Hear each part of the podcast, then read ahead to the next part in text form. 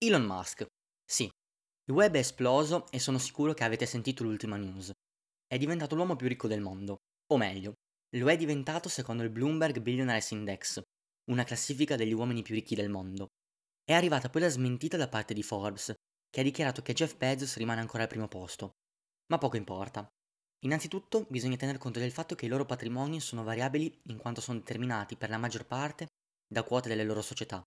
Jeff Bezos, ad esempio, detiene l'11,2% di Amazon, mentre Musk il 21% delle azioni di Tesla attualmente presenti sul mercato. Quindi, in base al variare delle azioni in borsa, come spiegato nel primo episodio, varia di conseguenza il loro patrimonio. Giovedì, infatti, le azioni di Tesla hanno registrato un aumento di valore dell'8%. Questa differenza ha permesso al Tycoon di guadagnare ben 9,8 miliardi di dollari.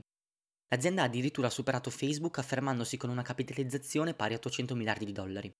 Ora, la cosa strana, che più di tutte mi colpisce, è il fatto che in giro non se ne vedono tante di Tesla, insomma pensateci, vi capita mai di vederne almeno una al giorno?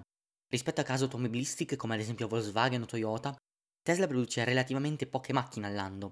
Nel 2020 per esempio ne ha prodotte circa mezzo milione rispetto alle quasi 8 milioni di macchine prodotte da Toyota. Certo, Tesla lavora nel settore delle auto elettriche, che sta ancora crescendo e le macchine non sono comunque economiche. Allora perché la gente ripone tanta fiducia nell'azienda ma soprattutto in lui? Sicuramente non sono io la persona in grado di rispondere a questa domanda, quindi mi limiterò a dire cosa ne penso io. Innanzitutto, con la presidenza di Biden ci sarà uno sviluppo in questo settore. Il nuovo presidente ha già detto che intende investire nella mobilità elettrica. Più di tutto penso che però la gente investa in Tesla per via di Elon Musk stesso. È sicuramente una persona fuori dal comune.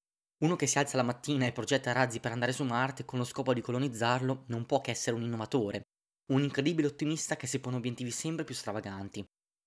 Sicuramente una personalità paragonabile a tutti quei nomi che la gente conosce come Steve Jobs, Bill Gates o lo stesso Bezos. Quindi sì, la parola che meglio lo descrive penso sia proprio innovatore, qualcuno che vuole cambiare il mondo. Prima di lasciarvi vi consiglio solo di tenere d'occhio le azioni di Tesla, non si sa mai che combini qualcos'altro e queste salgano ancora di più. Ciao a tutti!